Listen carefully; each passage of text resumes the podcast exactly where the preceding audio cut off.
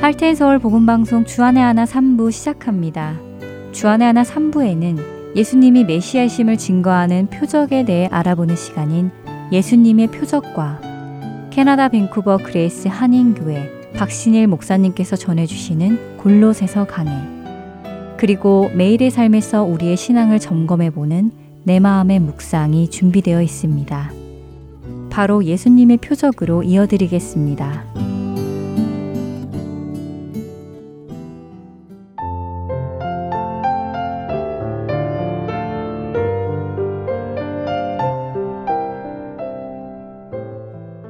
여러분 안녕하세요. 예수님의 표적 진행의 민경은입니다.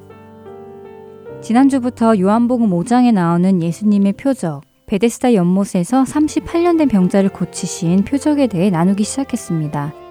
이 38년 된 병자를 고치시는 예수님의 모습은 일반적인 다른 병자들을 고치시는 예수님의 기적과는 다르다고 말씀드렸는데요. 일반적으로 병자를 고치실 때는 병자들이 예수님께 나아왔고 그들이 예수님에게 자신들의 병을 고쳐달라고 구했습니다. 그리고 예수님은 대부분 너의 믿음이 너를 구원했다 라고 하시며 그들의 믿음을 보시고 병을 고쳐주셨지요. 그러나 베데스다 연못의 이 병자는 예수님이 누구신지도 몰랐기에 예수님께 고쳐달라는 요구도 하지 않았습니다. 그에게는 아무런 믿음이 없었기 때문이었죠. 그런 그를 예수님께서 일방적으로 찾아가셔서 그에게 일어나 내 자리를 가지고 가라 하고 말씀하셨고 병자는 그 순간 나음을 받아 예수님의 말씀대로 일어나서 자기의 자리를 걷어 그곳을 떠났습니다. 그런데 이 일은 안식일에 일어났지요. 바리새인들이 만들어낸 안식일 계명에는 물건을 공공장소에서 자기 개인 장소로 옮기는 것을 금했습니다. 또한 0.5마일 이상 걷는 것도 허락되지 않았지요. 그래서 유대인들은 이 병자가 자기의 자리를 공공장소인 베데스다 연못에서 거두어 자신의 집으로 가는 것을 보고는 안식일에 해서는 안 되는 일을 한다며 정죄했습니다. 유대인들의 정죄에 안식일을 범한 것을 깨닫게 된 병자는 그 책임을 자신을 고쳐준 분에게로 돌리는데요. 나를 낫게 한 그 사람이 나에게 자리를 들고 걸어가라 해서 나는 가는 것 뿐입니다. 나는 잘못이 없어요. 라고 답하는 것이었습니다. 그런 그에게 유대인들은 다시 묻습니다. 그래? 너에게 안식일을 범하도록 명령한 그 사람이 누구냐? 라고요. 그러자 병자는 자신은 그 사람이 누구인지 모른다고 답합니다. 얼마 후 예수님은 성전 안에 있는 이 병자를 찾아가십니다. 그리고는 자신을 고쳐준 분이 바로 예수님인 것을 밝히시지요. 이 사실을 안 병자는 당장 유대인들에게 찾아가 자신을 고쳐준 사람이 예수님이라고 알립니다. 이로 인해 유대인들은 예수님이 안식일의 병을 고침으로 안식일을 스스로 범하고 또 그 사람에게 자리를 거두어 가라고 명함으로 다른 이도 안식일을 범하도록 했다고 하여 예수님을 박해하기 시작하는데요. 이런 상황에서 예수님은 예수님을 박해하는 유대인들과 대화를 시작하십니다. 그리고 우리는 예수님과 유대인들의 대화 속에서 예수님께서 보여주시고자 하셨던 표적이 무엇인지를 알게 됩니다. 요한복음 5장 17절에 예수님은 내 아버지께서 이제까지 일하시니 나도 일한다 라고 말씀하십니다. 유대인들은 예수님의 이 말씀을 듣고는 더욱 예수님을 죽이고자 했다고 18절에 말씀하시는데요. 그 이유는 예수님께서 하나님을 내 아버지라고 호칭하셨기 때문입니다. 유대의 문화 속에서 하나님을 부르는 호칭은 때를 따라 여러 가지로 나뉜다고 합니다. 그러나 대부분 유대인들은 하나님을 아도나이, 곧 주님이라고 부르지요. 물론 간혹 하나님을 아버지라 부를 때도 있습니다. 그러나 그런 경우는 극히 드물고 혹시라도 아버지라 부를 때는 항상 우리 아버지라고 불렀습니다. 이사야서 63장 16절이나 64장 8절 같은 경우 주는 우리 아버지시니이다 라며 유대인들이 어떻게 하나님을 아버지라 부르는지 잘 보여줍니다. 어느 누구도 하나님을 나의 아버지라 부르지는 않았지요. 왜냐하면 하나님을 나의 아버지라 부르는 것은 곧 나와 하나님을 동등하게 여기는 것이라고 생각하는 것이 유대의 문화였기 때문입니다. 유대 문화 안에서 장자는 아버지와 동등함을 가졌습니다. 우리 문화와는 다르죠. 우리의 문화는 아들이 아버지와 동등하지 않고 늘 아버지의 그늘 안에 있는 것이 문화이며 예의입니다. 유교 문화의 영향이겠지요. 하지만 유대 문화는 장자가 아버지를 대신하고 아버지와 동등한 위치에 있게 됩니다. 그렇게 하나님을 내 아버지라고 호칭하신 예수님의 말씀을 듣고는 유대인들이 더욱 예수님을 죽이고자 한 것이지요. 안식일을 범하는 죄뿐 아니라 신성 모독의 죄까지 지었다고 생각한 것입니다. 그러나 예수님은 이 말씀을 통하여 하나님과 예수님이 동등한 분이심을 선포하신 것입니다. 사람들이야 어떻게 생각하든 말든 그것은 중요한 것이 아니지요. 예수님은 하나님이신 것이 진리이기 때문입니다. 요한복음 5장 22절에 예수님은 아버지께서 아무도 심판하지 아니하시고 심판을 다 아들에게 맡기셨다고 말씀하십니다. 유대인들에게 심판은 하나님의 고유 권한으로 믿어지고 있었습니다.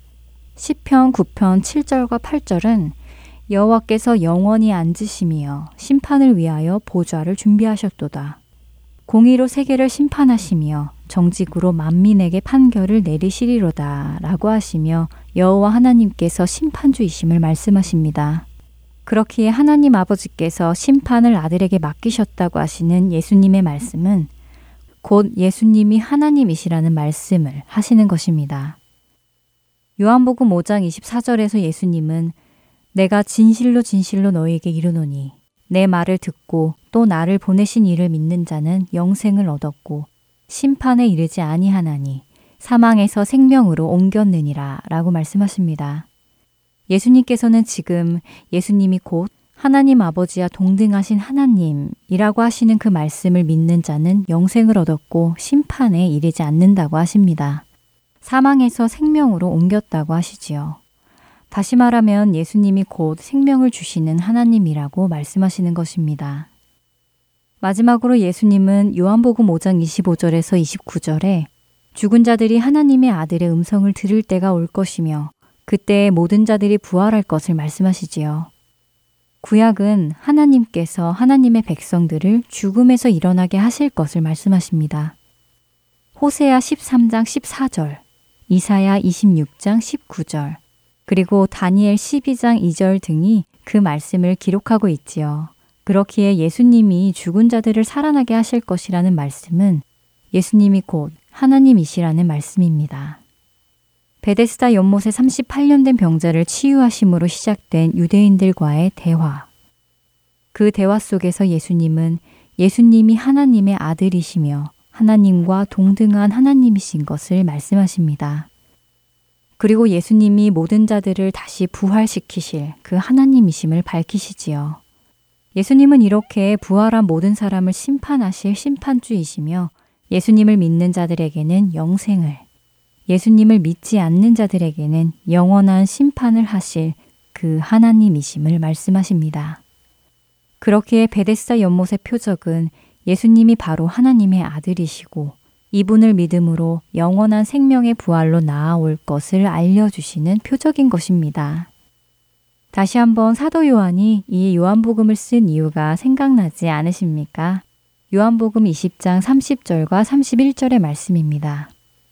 예수께서 제자들 앞에서 이 책에 기록되지 아니한 다른 표적도 많이 행하셨으나 오직 이것을 기록함은 너희로 예수께서 하나님의 아들 그리스도이심을 믿게 하려 함이요 또 너희로 믿고 그 이름을 힘입어 생명을 얻게 하려 함이니라. 우리 안에 예수님이 하나님의 아들 그리스도이심이 믿어지는 놀라운 은혜가 있게 되기를 소망합니다. 오늘 예수님의 표정 마치겠습니다. 저는 다음 시간에 다시 뵙겠습니다. 안녕히 계세요.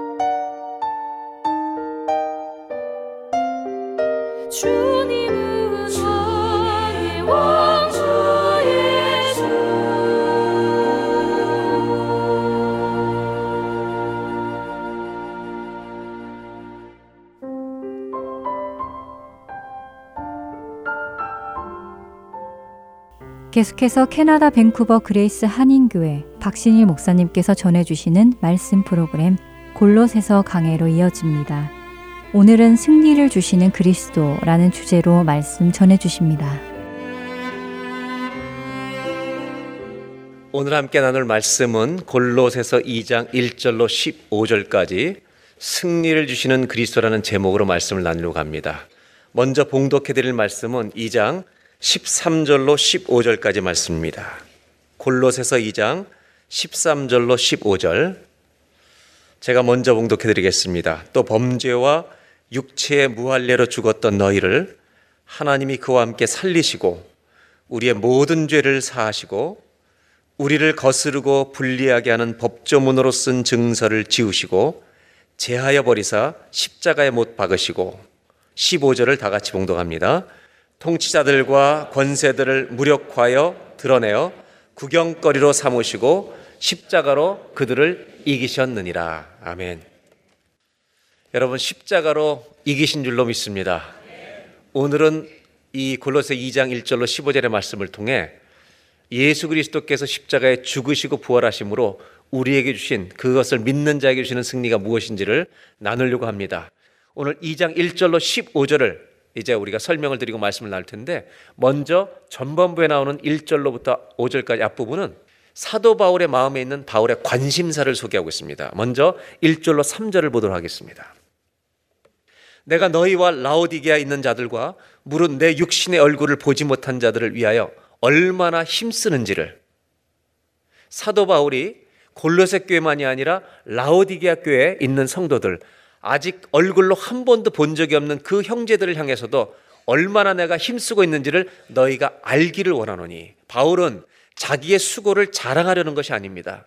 내가 이렇게 얼굴을 보지도 못한 사람들 위해서 열심히 복음을 전하고 함께 말씀을 나누고 그리고 기도해 주고 있는 이유는 이유가 있는데 이것을 너희가 왜 그렇게 내가 열심히 하고 있는지를 너희가 알기를 바란다고 말합니다. 2절에 그 내용이 이유가 설명됩니다. 이는 그들로 마음의 위안을 받고 사랑 안에서 연합하여 확실한 이의 모든 풍성함과 하나님의 비밀인 그리스도를 깨닫게 하려 함이니 바울이 감옥에 있으면서도 골로새 교회 성도들에게 편지하고 기도하고 한 번도 만난 적이 없는 성도들이 예수 믿었다는 소식을 들었을 때 그들과 연락하고 편지를 보내고 믿음을 세워주는 가장 중요한 이는 첫째가 성도들끼리 사랑 안에서 연합할 수 있도록. 두 번째는 하나님에 대한 이해 풍성함으로 우리가 채워지도록. 그리고 세 번째는 가장 중요한 결정적인 이유인데 바울은 그리스도를 꼭 이렇게 말합니다. 하나님의 비밀인 그리스도를 더 깊이 깨닫도록 도와주는데 최선을 다하고 있다는 것입니다. 사도 바울의 편지를 읽어보면 이렇습니다. 3절을 보겠습니다. 다 같이 한번 읽어볼까요? 그 안에는 지혜와 지식의 모든 보화가 감추어져 있느니라. 여기 그 안에는 누구 안에를 말하는 겁니까? 예수 그리스도. 하나님의 비밀은 그리스도 안에는 지혜와 지식의 모든 보화가 감춰져 있다. 이 말은 이런 뜻입니다. 우리가 예수님을 믿을 때 그분을 믿는 믿음 안에 있는 특별한 선물들이 들어있다는 것입니다. 보화를 다른 단어로 바꾼다면 예수님 안에 모든 지혜와 지식에 엄청난 선물들이 그분 안에 들어있다는 것입니다.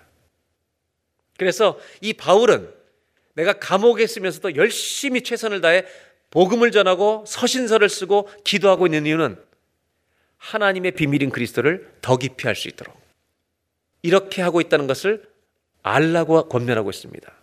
사도 바울의 편지를 읽어보면 한 가지는 분명합니다. 바울의 중심에는 언제나 예수님이 계시다는 겁니다. 그래서 바울 서신을 어디를 읽어보세요? 거기는 복음이 나옵니다. 예수가 나오고 은혜가 나옵니다.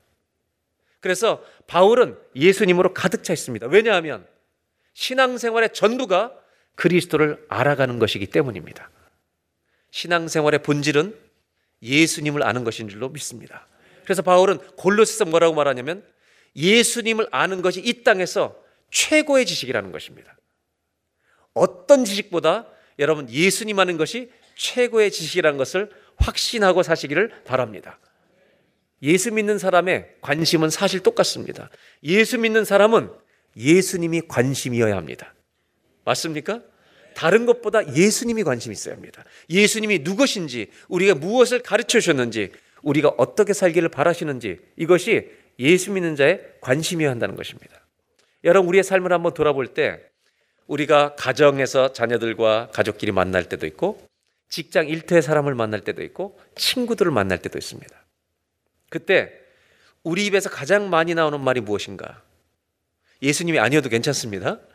우리 말이 뭐 어떤 말이 가장 많이 나오는가? 잘 생각해 보시고 조금 더 정확하게 표현하면 이렇게 표현하는 게 맞을 겁니다. 우리가 예수님이란 단어를 가장 많이 사용하지 않는다 하더라도 내가 말할 때 가장 무거운 단어가 뭔가? 가장 무게가 실려 있는 말이 뭔가? 이것이 저와 여러분에게 예수님이 되기를 바랍니다. 우리 아이들에게 다른 것을 많이 말하는 부모를 할지라도 믿음에 대해서 얘기할 때, 복음에 대해서 얘기할 때, 예수님에 대해서 얘기할 때 이 단어가 우리 자식들에게도 가장 무거운 단어가 되기를 주의 이름으로 축복합니다. 여러분, 우리 자녀들은 부모들을 볼 때 우리의 말에 따라서 판단하는 게 아니라 우리가 어떻게 사는 것을 보고 그들이 우리의 믿음을 배우게 된다는 거 잊지 마시길 바랍니다. 저와 여러분의 삶에 누가 제일 무거워야 되느냐? 예수님이 가장 무거운 분이 되셔야 합니다. 여러분의 중심에 예수님이 계십니까? 이분이 언제나 자리 잡고 있기를 바랍니다. 이제 사도 바울은 그 다음에 사절로 넘어갑니다. 이렇게 예수 그리스도를 깨닫도록 도와주는 가장 중요한 이유는 뭐냐면 이것을 말하면 이단이 한참 들끓었던 시대에 아무도 교묘한 말로 너희를 속이지 못하게 하려 함이라. 잘못된 사상에 넘어가지 않도록 이렇게 예수 그리스도를 깨닫는데 최선을 다한다. 오늘 우리 시대에 저는 청년들이나 영커플들인데 이렇게 얘기를 합니다. 조심해야 될 게 하나 있는데 스승 없이 배우지 말라는 겁니다. 여러분, 우리를 아껴주는 사람한테 배워야 합니다. 스승 없이 배우지 말라는 말은 인터넷을 통해서 아무런 지식을 분별 없이 막 갖다가 자기도 모르게 자기 안에 잘못된 생각과 사고가 자리 잡힐 수 있다는 것입니다. 여러분, 스승에게 배워야 합니다. 여러분을 가장 사랑하는 사람에게 배워야 합니다. 바울은 이렇게 사랑하는 마음으로 얼굴도 보지 못한 사람들에게 이렇게 아름다운 고백을 하고 있는 이유는 잘못된 데 넘어지지 않도록. 그리고 나서 5절에 바울은 참 아름다운 표현을 하나 합니다. 이것은 정말 귀한 표현입니다. 다 같이 한번 봉독합니다. 이는 내가 육신으로는 떠나 있으나 심령으로는 너희와 함께 있어 너희가 질서 있게 행함과 그리스도를 믿는 너희 믿음이 굳건한 것을 기쁘게 봄이라.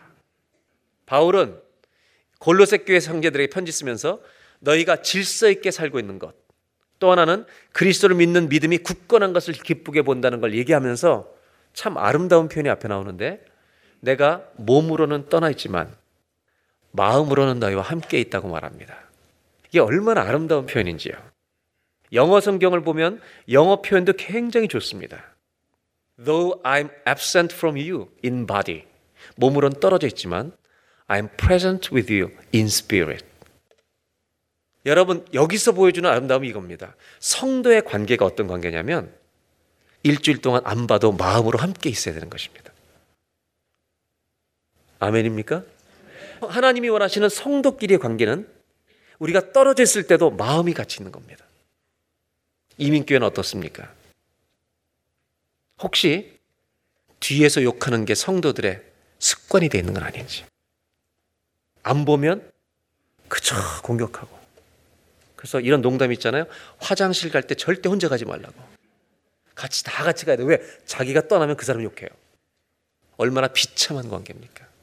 여러분 성경은 이렇게 얘기합니다. 성도들의 관계는 마음을 같이 하는 이 관계가 교회입니다, 여러분. 일주일 동안 우리가 떨어지면 뭐가 같이 있어야 돼요? 마음이 같이 보고 싶어야 돼요.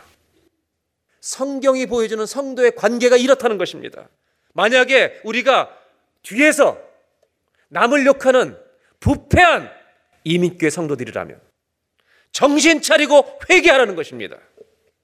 그런 짓들 하지 말라는 것입니다. 교회는 예수 안에서 보혈 안에서 형제 자매된 가족이기 때문에 몸이 떨어져 있어도 내 마음이 너랑 함께 있다. 이게 성도예요. 이게 교회라는 것입니다. 이게 주님이 가르쳐 주신 교회입니다, 여러분. 왜 그런지 아십니까? 우리는 꿈이 같습니다. 천국까지 같이 가는 겁니다. 전부 다 우리가 잘못된 사고나 이단에 넘어지지 않도록 서로를 붙들어 주는 겁니다. 넘어진 사람을 일으켜 주려고 함께 노력하는 겁니다. 이것이 교회입니다. 그리고 한 영혼을 구원하게 복음을 전할 때 합력하여 전부 다 기도하고 그 영혼 구하기 위해서 1년, 2년 노력해서 한 영혼을 건지는 것입니다. 여러분, 교회는 이래야 할 줄로 믿습니다. 이것이 바로 성경이 말하고 있는 성도의 모습이에요. 그 다음에 이제 6절, 7절로 이제 우리에게 주는 승리가 무엇인지를 이제 설명하시 시작합니다. 6절, 7절을 함께 봉독하도록 하겠습니다. 그러므로 너희가 그리스도 예수를 주로 받았으니 그 안에서 행하되 7절 그 안에 뿌리를 박으며 세움을 받아 교훈을 받은 대로 믿음에 굳게 서서 감사함을 넘치게 하라. 우리가 예수님을 믿을 때 그분은 모든 보화가 그분에게 있어요. 그분에게 주시는 그분을 믿을 때 우리에게 오시는 주어 주시는 선물이 있어요. 예수님을 믿는 사람들에게 주시는 특별한 선물이 있어요. 이 선물이 뭔지를 알아야 되는 거죠. 6절을 다시 보겠습니다. 6절은 이렇게 말합니다. 너희가 그리스도 예수를 주로 받았으니 여기서 예수님을 믿는 것을 어떻게 표현하냐면 Savior라는 구원자라는 표현을 쓰지 않고 여기서는 The Lord라고 씁니다. 주님으로 받았다고 믿는다는 표현을 받았다고 말합니다. 여러분 구원은 내가 예수님을 믿음으로 죄악에서 건진받는 그 구원만을 의미하는 게 아니라 여기에 하나 더해서 예수님이 내 인생의 주인으로 예수님을 내 인생의 주인으로 모시는 것까지가 구원이라는 걸 잊지 마시길 바랍니다. 만약 이 부분을 놓치면 구원을 우리가 소유하려고 합니다. 예수님을 소유하려고 합니다. 그것이 아니라 구원은 내가 예수님을 구원을 여러분 취하는 게 아니라 주님이 우리를 구원해 주셔서 주님이 우리를 소유하시는 것이 구원입니다. 그러므로 바울은 이렇게 말합니다. 그리스도를 주님으로 너희가 받았으니 이제 그 다음에 나오는 예수님을 믿는 자에게 누려야 되는 선물이 하나 있는데 그 안에서 행하는 것이라고 말합니다. 여러분, 예수를 믿는 자에게 주신 선물이 내 마음대로 사는 게 아닙니다. 그분 안에서 함께 걷는 것이 여러분 선물이라고 말합니다. 이것을 영어 성경에 보면 NIV에는 continue to live in him 이렇게 되어 있습니다. 킹 제임스 버전은 헬라어 번역을 어떻게 했냐면 walk in him 이렇게 되어 있습니다. 오늘 주와 함께 길 가는 것. 그다음 뭐죠? 즐거운 일 아닌가? 이게 이거예요, 오늘. 예수 믿는 자에게 주신 선물은 뭐냐 하면 이런 겁니다. 주님과 함께 걷는 선물이 시작된 줄로 믿습니다. 이것이 선물이라는 겁니다. 여러분 우리가 예수님을 믿을 때 예수님이 우리에게 주신 선물이 있어요. 그 선물은 뭐냐면 내가 예수 믿기 전에 내 마음대로 살던 대로 살지 말라는 거예요. 이게 선물이에요. 네 멋대로 살던 거 이제 그만 살라는 거예요.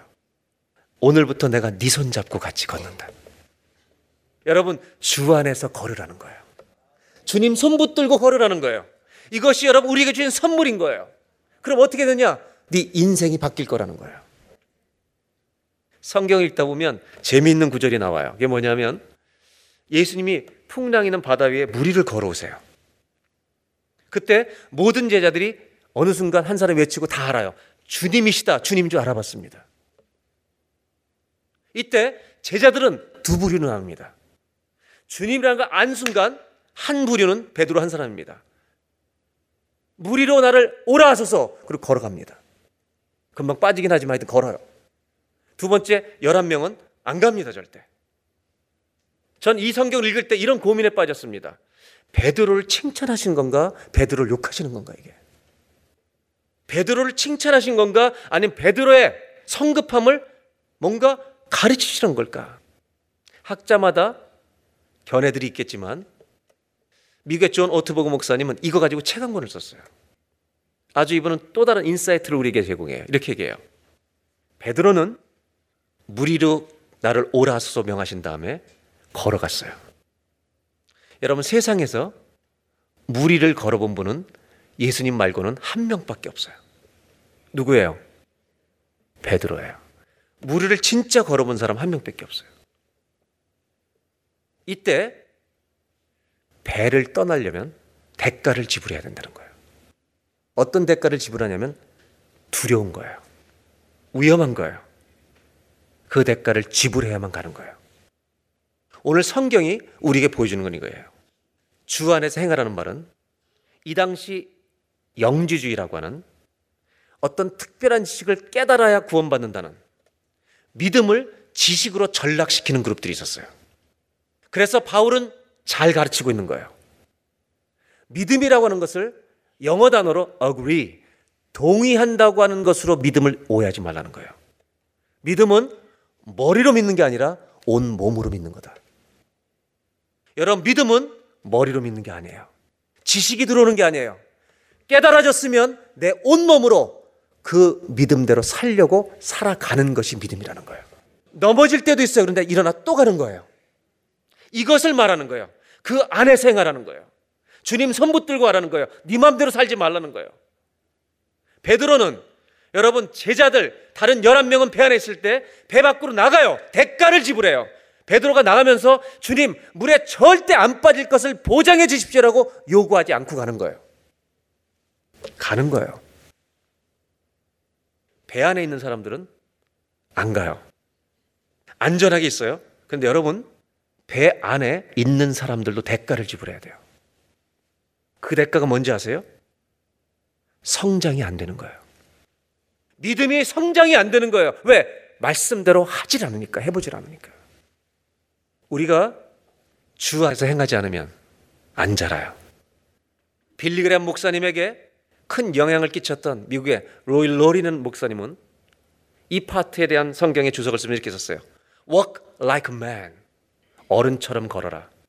신앙생활 10년 하고 맨날 애기처럼 걷지 말고. Walk like a man. 어른답게 걸어. 어른답게 걸어. 사랑하는 성도 여러분, 어른답게 걸으십시오. 주 안에서 걸으십시오. 예수 없을 때, 내가 주님을 몰랐을 때내 맘대로 살던 것처럼 똑같이 살지 말고 주님 손 붙들고 가십시오. 주님 무엇을 원하십니까? 이것이 주 안에서 행하라는 것입니다. 정체는 슬픈 것입니다. 영적으로 정체했다는 것은 잘하지 못한다는 건 슬픈 것입니다. 여러분, 주님의 말씀대로 한번 행해보는 계속되는 모험이 있기를 주의 이름으로 축복합니다. 예수님이 이렇게 말씀하셨죠. 비유에 임금님이 있는데 다섯 달란트, 두 달란트, 한 달란트를 주고 그리고 먼 나라에 갔다가 다시 돌아왔을 때 다섯 달란트와 두 달란트 가진 사람은 열심히 해서 그만큼을 남깁니다. 한 달란트는 땅에 묻어둡니다. 그리고 이렇게 말합니다. 핑계댑니다. 왕은 이상한 거 원하지 않는 줄 알고 땅에 묻었습니다. 악하고 게으른 종이라고 말합니다. 이 비유의 핵심은 이것입니다. 임금님이 계산하신다는 겁니다. 여러분, 우리 모든 사람은 은사와 믿음의 분량이 다릅니다. 그런데 계산하십니다. 너 그거 가지고 뭐 했니? 계산하십니다. 한 분은 한 학자는 이렇게 해석했어요. 왜 한 달란트 받은 사람만 일을 안 했을까? 아주 재미있는 해석이 하나 있습니다. 왜 저 사람은 많이 주고 난 적게 줘? 삐졌다는 겁니다. 여러분, 제가 나는 키 작아서 아무것도 못해. 이러면 지진아가 됐을 겁니다. 저한테 소망을 준 친구가 하나 있습니다. 제 감리교 신학대학 동기생인데 50명 중에 저보다 키가 작은 아이들이 몇 명 있었습니다. 그 중에 우리, 우리 반에서 가장 작은 남자애가 있었습니다. 충청도 천안 출신인데 이름을 얘기해도 될지 모르겠습니다. 이 목사님이에요. 한양대학에서 지금 교목을 하고 있습니다. 가장 작아요. 그런데 축구 제일 잘합니다. 탁구 아무도 못 이깁니다. 저희 같은 사람한테 10점을 주고 해도 이깁니다. 배구 최상의 선수입니다. 농구 3점 슛의 대가입니다. 1m 60이 될까 말까요? 그 형제가 나는 작아서 아무것도 못해. 이랬다면 절대 성장하지 못합니다. 작아도 큰 사람이 있습니다. 커도 작은 사람이 있습니다. 성경은 뭐라고 하는지 아십니까? 다른 사람이 더 많이 가진 것처럼 비교하는 그것을 당장 끊어버리라는 겁니다. 내가 가진 것으로 주를 위해 살라는 것입니다. 믿음은 주님이 내 주인이 되시는 겁니다. 내 것으로 주께 드리는 것이고 주를 위해 살아가 보는 것입니다. 근데 혼자 걷는 게 아니라 누구랑 같이 걸어요? 주님과 함께 걷는 겁니다. 우린 입으로 이렇게 고백합니다. 여호와는 나의 목자시니 내가 부족함이 없으리다. 이거를 얼마나 많은 그리스도인들이 좋아합니까? 그러나 삶은 나는 나의 목자이니 다 이렇게 살아갑니다. 예수님을 믿을 때 우리에게 주신 첫 번째 선물이 있습니다. 네 마음대로 사는 거 아니다. 내 손 붙들고 이제부터 나와 함께 사는 거다. 그럼 어떻게 되겠습니까? 삶이 바뀌는 것입니다. 주 안에서 행하는 저와 여러분 되시기를 주의 이름으로 축원합니다. 무엇이 승리입니까? 한번 따라 하실까요? 삶이 바뀌는 것이 승리입니다. 삶이 바뀌는 게 승리입니다. 왜 바뀌느냐? 이전처럼 살지 않기 때문입니다. 주님 손 붙들고 살기 때문입니다. 베드로가 체험한 아주 중요한 것이 있습니다. 베드로가 드디어 무리를 걷습니다. 배 밖으로 나갔습니다. 위험과 두려움을 무릅쓰고 나갔습니다. 근데 무리를 걷다 갑자기 뭘 봅니까? 아, 우리가 주님이 안 보일 때가 있습니다. 고난이 크면 갑자기 봐도 풍랑, 이게 너무 큰 겁니다. 갑자기 보는 순간 물에 쑥 빠집니다. 이때 예수님이 어떻게 하셨습니까? 넌 앞으로 배신할 놈이지. 물 속에 집어넣어가지고 5분 동안 계속해서 물 먹게 놔뒀다가 꺼내신 게 아니라 배신할 사람인 줄 아시면서 물 속에 빠지는 순간 주여 나를 구원해 주셔서 즉시 손을 붙들어 꺼내 주실 때 베드로만이 체험한 게 있습니다. 주님은 내가 넘어졌을 때 나를 살려주시는구나. 배 안에 있는 사람들은 체험할 수 없는 것입니다. 그리고 그는 더 믿음으로 갈 수 있는 것입니다. 사랑하는 여러분, 주 안에서 행하십시오. 삶이 바뀌는 것이 승리인 줄로 믿습니다. 그래서 7절에 이렇게 말합니다. 주 안에서 행하고 그 안에 뿌리를 박으며 세움을 받아 교훈을 받은 대로 믿음에 굳게 서서 감사함을 넘치게 하라. 여러분, 주 안에서 행하면 감사가 멈추지 않게 될 줄로 믿습니다. 이것이 성경의 첫 번째 우리에게 주는 선물입니다. 두 번째로 8절을 보겠습니다. 누가 철학과 헛된 속임수로 너희를 사로잡을까봐 주의하라. 이것은 사람의 전통과 세상의 초등학문을 따르며 그리스도를 따름이 아니니라. 여러분, 다른 속임수가 우리를 사로잡지 못하도록 조심하라는 것입니다. 그래서 그리스도를 알고 알고 배우고 해야 된다는 것입니다. 9절. 그 안에는 신성의 모든 충만이 육체로 거하시고 이것을 세 번역은 이렇게 번역했습니다. 그리스도 안에 온갖 충만한 신성이 몸이 되어 그 안에 머물고 계십니다. 예수님은 하나님이십니다. 10절 너희도 그 안에서 충만하여졌으니 그분으로 말미암아 충만히 채워진다는 게 얼마나 감격스러운 일입니까? 그런 모든 통치자와 권세의 머리시라. 11절 다 같이 한번 읽겠습니다. 또 그 안에서 너희가 손으로 하지 아니한 할례를 받았으니 곧 육의 몸을 벗는 것이요 그리스도의 할례니라. 오늘 두 번째로 나누는 것은 이것입니다.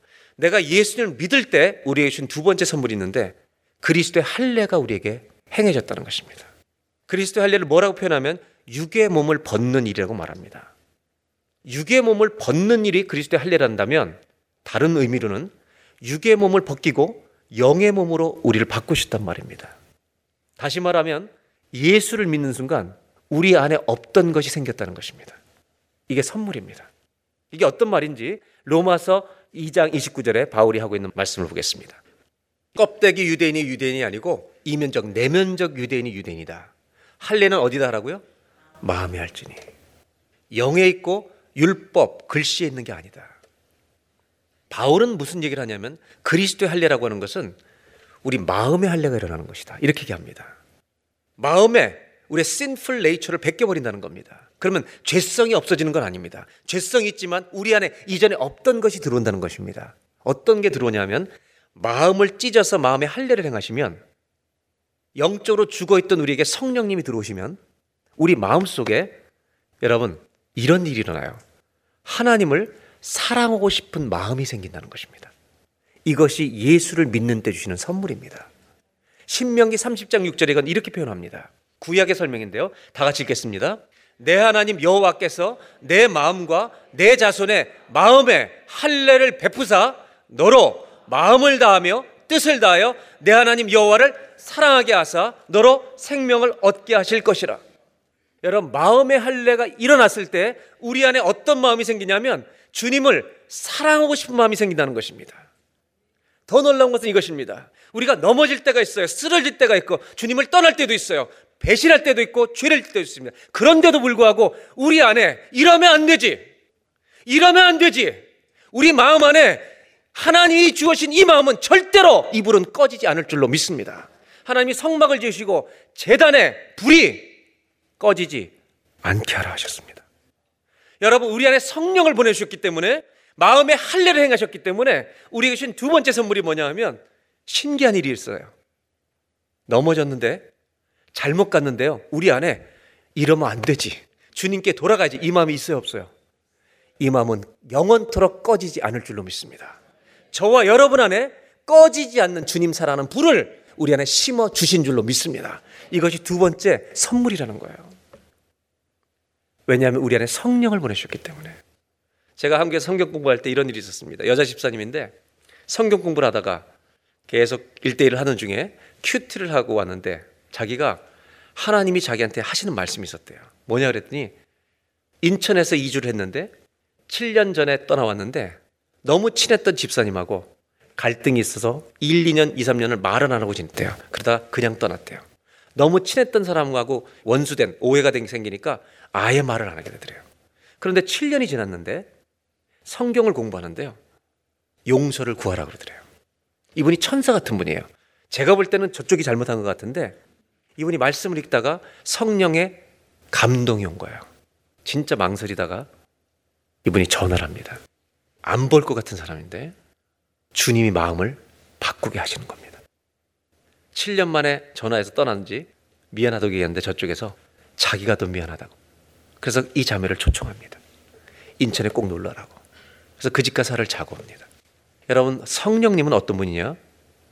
주님이 기뻐하시는 마음을 계속해서 부어주신다는 겁니다.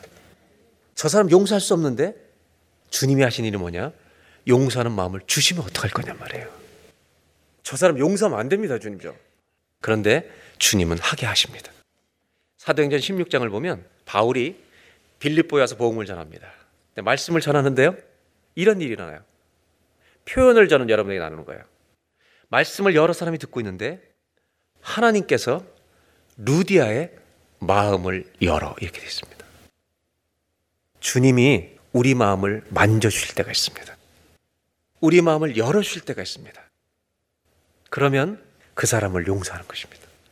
그 사람을 껴안을 수 있는 것입니다. 뭐가 승리인지 아십니까?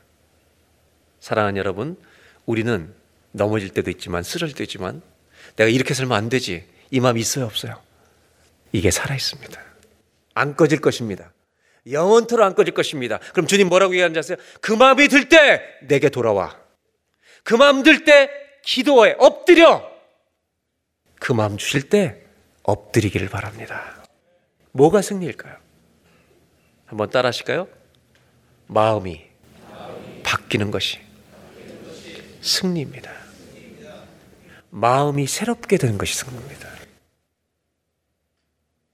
이 마음 바뀌는 게 승리입니다. 누가 바꾸시냐면 주님이 주십니다. 바꿔주십니다. 참 신기하잖아요. 영적으로 게을러지고 힘들어지고 막 이러다가도 우리 마음에 이 불이 솟아올라와요. 아, 이러면 안 되는데. 있어요, 없어요, 이거? 이게 왜 안 꺼지는 거야, 이거? 확 꺼버렸으면 좋겠는데. 나 이러면 안 되는데 주님 왜 이렇게 사랑하지? 주님이 역사하시는 줄로 믿습니다. 예수를 믿는 자에게 준 선물, 이 불이 안 꺼져요. 영원토록 꺼지잖아요. 주님 사랑하는 마음을 주실 때 주께 더 달려나가는 은혜가 있기를 바랍니다. 그때 우리 마음이 바뀔 줄로 믿습니다. 뭐가 승리냐 예수 믿는 사람은 뭐가 바뀌는 거예요? 마음 바뀌는 게 승리입니다. 시편 1편에 보면 이런 말씀이 있죠. 복 있는 사람은 악인의 꾀를 쫓지 아니하고 죄인의 길에 서지 아니하고 오만한 자의 자리에 저는 이 1절을 이렇게 해석합니다. 내면의 전쟁이 일어나고 있다. 내면의 전쟁이 매일 일어나는데 시편 1편 1절은 복 있는 사람은 내면의 전쟁에서 자기와의 싸움에서 이기는 사람이 복 있는 사람이다.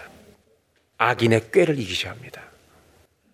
죄인의 길에 쓰고 싶은 마음을 이기셔야 합니다. 오만한 자의 올라가는 마음을 이기셔야 합니다. 누구만이 이기게 하시냐면 예수 그리스도만이 우리를 이기게 하실 줄로 믿습니다. 마지막 12절부터 15절까지는요. 참 정말 아름다운 말씀드립니다. 12절 다 같이 한번 보겠습니다.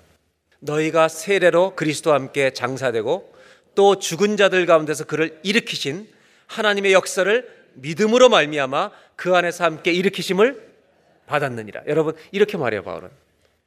하나님이 역사를 행하셨는데 예수께서 죽으시고 그 가운데 부활케 하셨다는 거죠. 그런데 그것을 하나님 역사를 우리가 믿음으로 말미암아 그 안에서 함께 예수님처럼 거듭나고 부활의 생명으로 일으킴을 받은 자가 우리들이라는 것입니다. 그 다음에 13절입니다. 13, 14, 15절은 정말 기가 막힌 말씀입니다. 또 범죄와 육체의 무할례로 죽었던 너희를 하나님이 그와 함께 살리시고 우리의 모든 죄를 사하시고 아멘입니까? 우리의 모든 죄를 사하시고 여러분 예수님이 하신 일이 뭐냐? 우리의 모든 죄를 사해 주신 줄로 믿습니다. 여러분 우리의 저질렀던 모든 죄를 다 사해 주신 줄로 믿습니다. 얼마나 놀라운 축복이에요. 그런데 14절에 이렇게 얘기하세요. 우리를 거스르고 불리하게 하는 법조문으로 쓴 증서를 지우시고 우리를 거스르고 우리를 불리하게 만든 모든 법조문을 쓴 증서를 싹 지우시고 제하여 버리사 캔슬해 버리시고 십자가에 못 박아 주신 줄로 믿습니다. 여러분, 우리의 모든 과거를 십자가 못 박으신 거예요.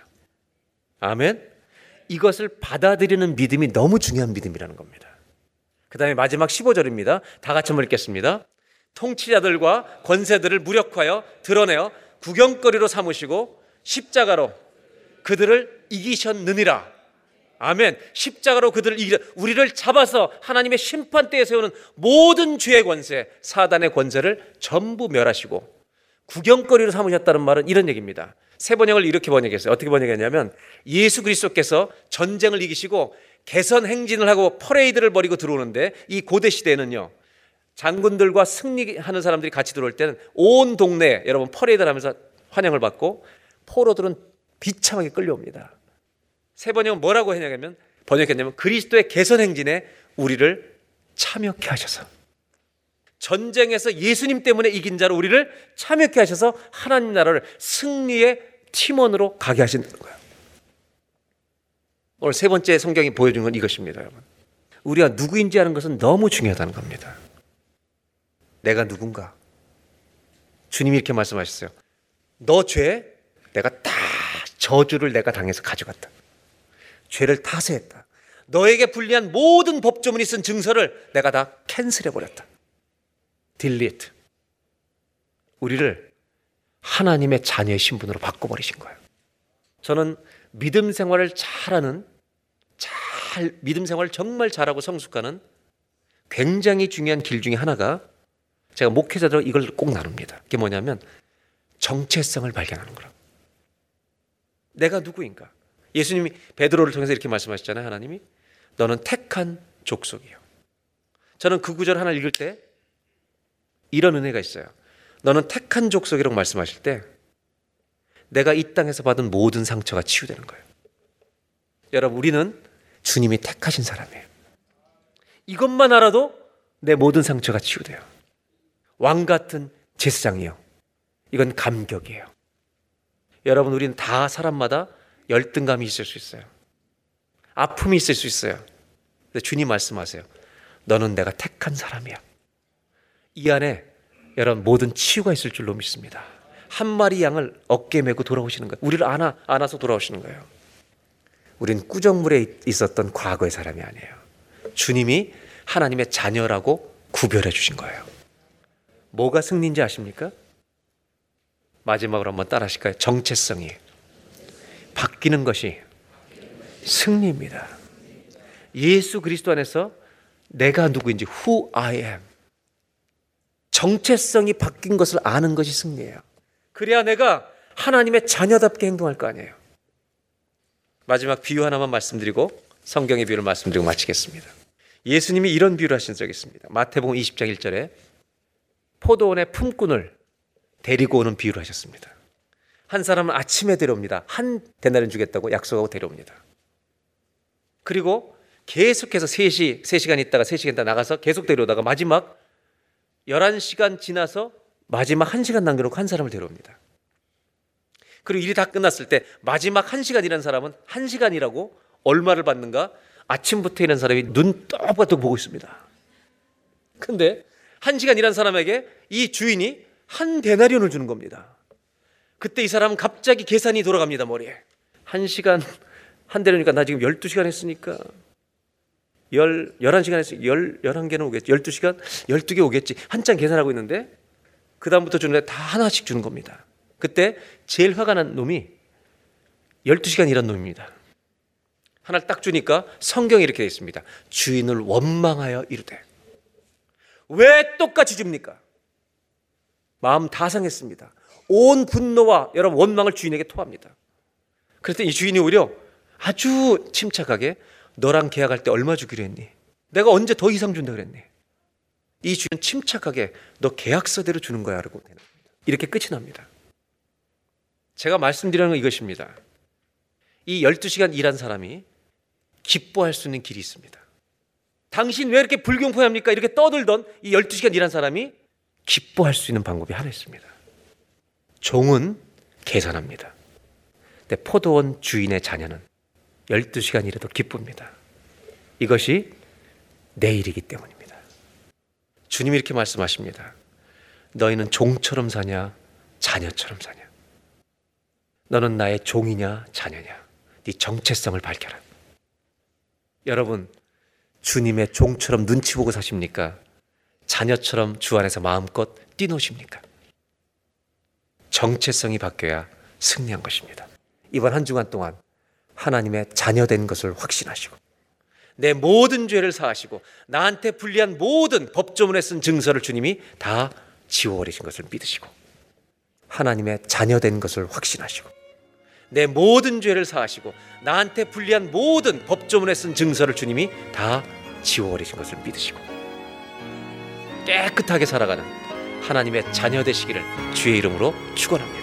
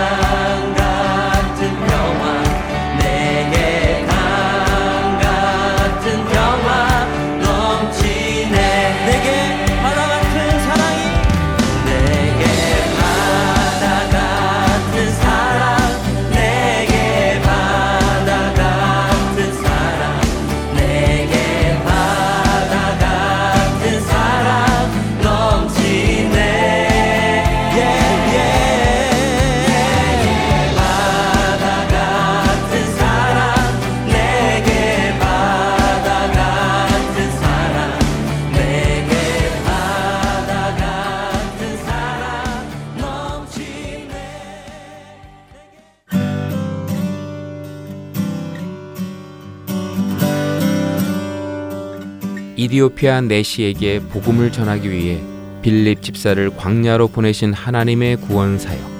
지금도 그 구원의 역사는 일어나고 있습니다. 믿지 않는 자에게 복음을, 믿는 자들에게 영적 성장을 도와주는 하트앤소울 복음 선교에 동참하지 않으시겠습니까? 하트앤소울 복음 방송 선교회에서는 후원으로 동참하실 동역자를 찾습니다. 여러분들의 후원이 바로 영혼을 살리고 세우는 그 사역에 사용됩니다. 후원자 문의는 본 방송사 사무실 전화번호 602-866-8999 또는 이메일 주소 heartandsoul.org at gmail.com으로 연락해 주시기 바랍니다.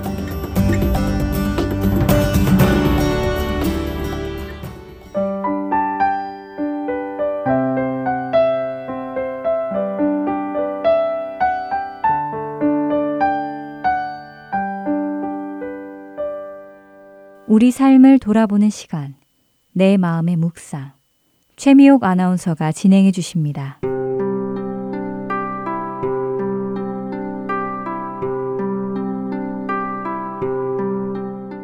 만일 우리가 앞날을 예측할 수 있다면 어떨까요?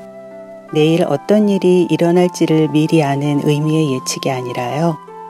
지금 내가 하고 있는 이 생각이 어떤 결과를 가지고 올 것인지 예측할 수 있다면 어떨까 하는 뜻입니다.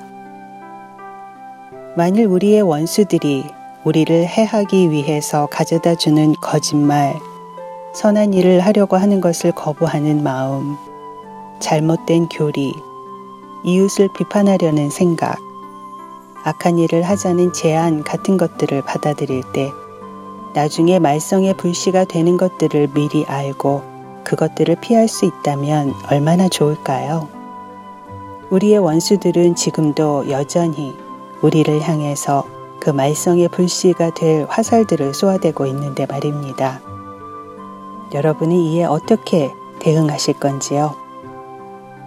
우리의 마음속에는 수만 가지의 생각이 드나들고 있죠.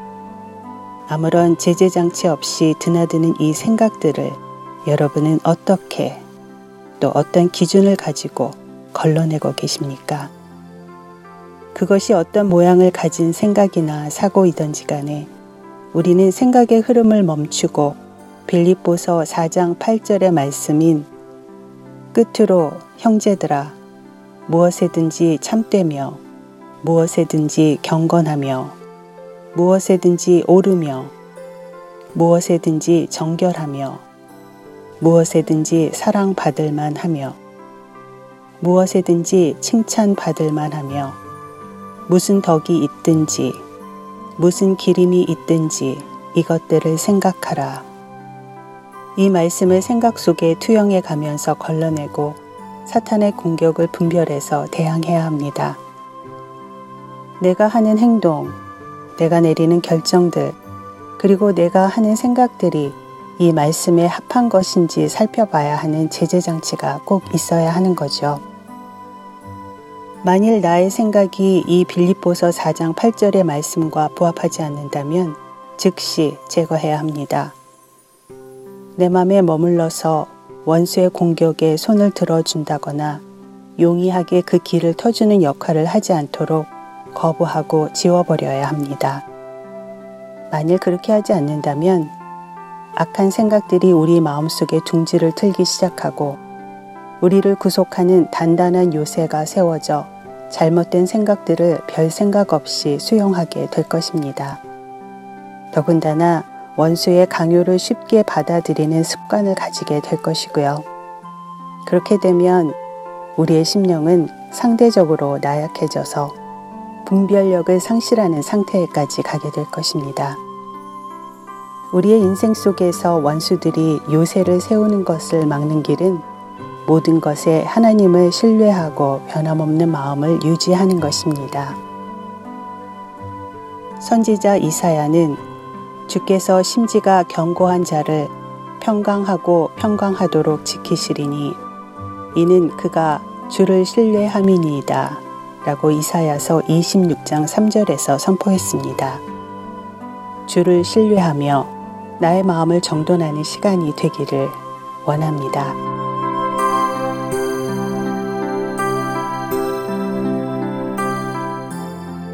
주님, 우리는 참 연약합니다.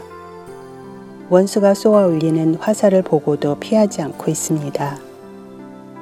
주님, 우리가 우리 마음을 주님의 진리 되심, 고귀하심, 올바름, 순수하심, 사랑스러움, 탁월하심으로 가득 채워주세요. 어떤 허망한 생각, 선하지 않은 생각, 말씀 앞에 올바르지 않은 생각도 즉시 거부하게 해주시며 마음속에서 밀어내게 해주세요. 예수 그리스도의 이름으로 기도드립니다. 아멘.